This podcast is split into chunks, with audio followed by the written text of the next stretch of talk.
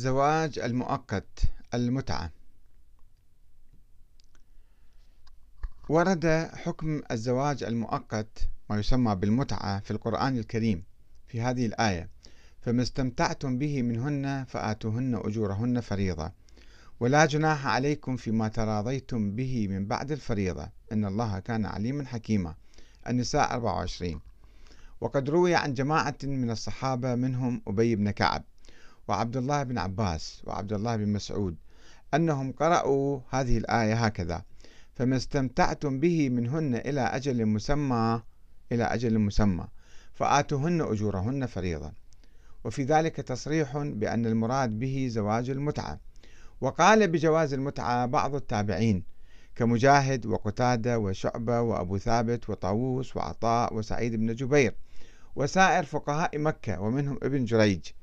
ثم اختلفوا في نسخ هذه الإباحة وفيما إذا كان النسخ من النبي الأعظم أو من الخليفة عمر بن الخطاب. وقد أخرج البخاري في صحيحه عن عمران بن حسين أنه قال نزلت آية المتعة في كتاب الله ففعلناها مع رسول الله صلى الله عليه وآله ولم ينزل قرآن يحرمها ولم ينهى عنها حتى مات صلى الله عليه وآله. قال رجل برأيه ما شاء وأخرج مسلم في صحيحه عن أبي الزبير. قال سمعت جابر بن عبد الله يقول كنا نستمتع بالقبضة من التمر والدقيق على عهد رسول الله صلى الله عليه وآله. وأبي بكر حتى نهى عنه عمر في شأن عمرو بن حريث في آخر أيامه يعني. وروى الإمام أحمد بن حنبل في مسنده عن أبي نظرة عن جابر. قال تمتعنا مع رسول الله صلى الله عليه وآله ومع أبي بكر. فلما ولي عمر خطب الناس فقال إن كانتا أي المتعتان على عهد رسول الله حلالا وأنا أحرمهما وأعاقب عليهما. وفي مقابل هذه الأحاديث يروي أهل السنة أن التحليل كان لفترات قصيرة وأن النبي حرم المتعة عدة مرات في عدة مواطن وأنه صلى الله عليه وآله حرمها في أواخر أيام حياته تحريما مؤبدا ونسخ حكم إباحته الأول.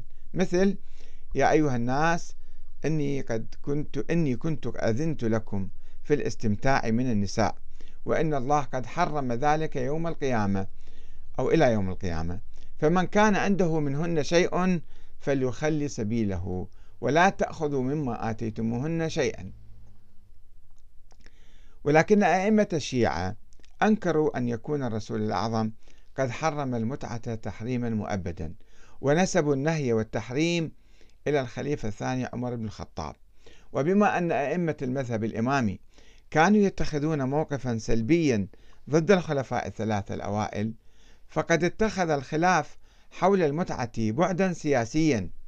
وقد رفع الإمام جعفر الصادق مستوى حكم المتعة من درجة الإباحة إلى درجة الاستحباب.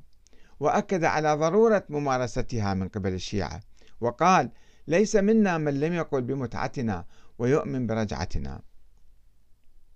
وقد بحث الشيخ المفيد مسألة المتعة في عدة كتب هي المتعة الموجز في المتعة المختصر في المتعة رسالة المتعة وفي المسائل الصاغانية والمسائل العشر مما يدل على أنه قد أولاها أهمية قصوى أو كبيرة.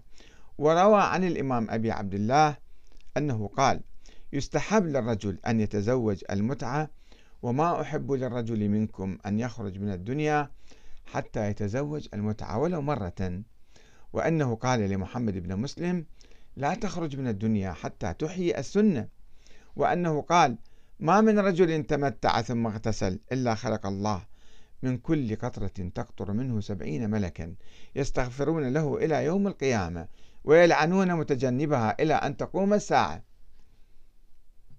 وبالرغم من رواية هذه الأحاديث عن الإمام جعفر الصادق إلا أن الشيخ المفيد يحكي لنا عن حوار جرى بينه وبين شيخ إسماعيلي في حضرة قائد بويه حول جواز المتعة مما يدل على تفرد الاثني عشرية بالقول بجوازها وعدم معرفة الإسماعيلية اللي هم أيضا إمامية بذلك الرأي فيقول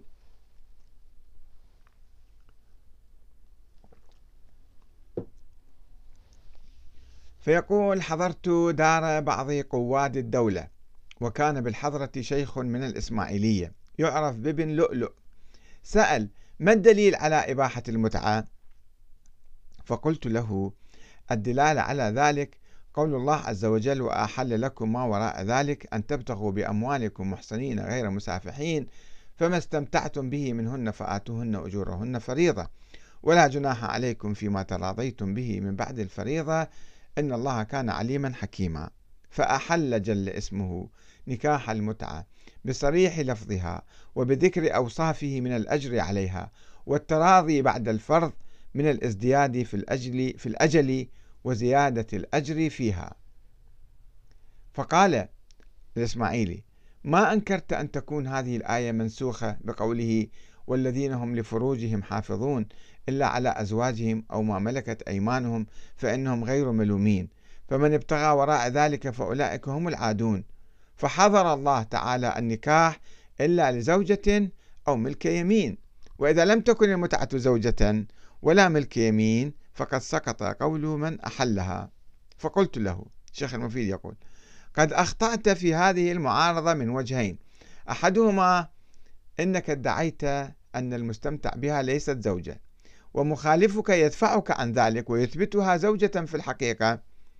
والثاني أن سورة المؤمنين مكية وسورة النساء مدنية والمكي متقدم للمدني فكيف يكون ناسخا له وهو متأخر عنه وهذه غفلة شديدة.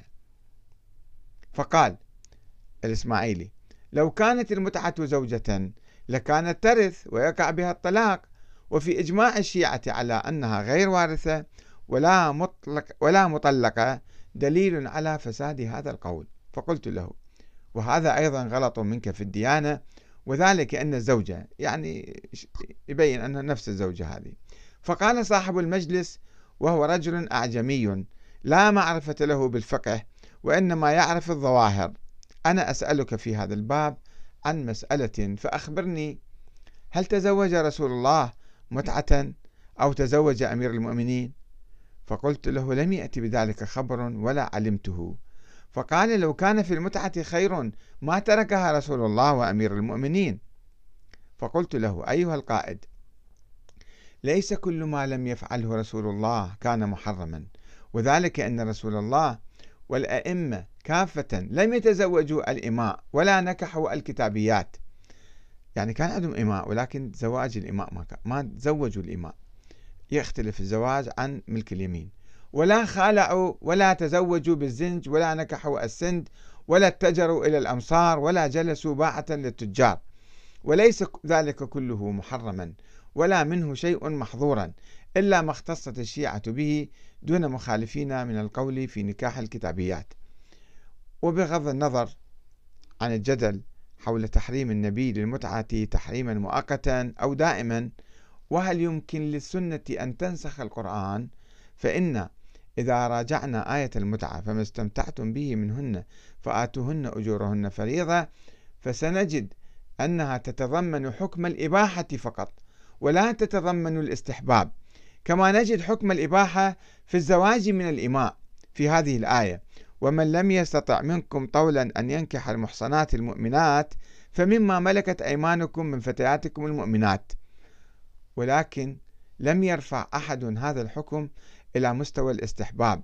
لعدم وجود دافع سياسي مثل ما هو موجود في مسألة المتعة. والسلام عليكم ورحمة الله وبركاته.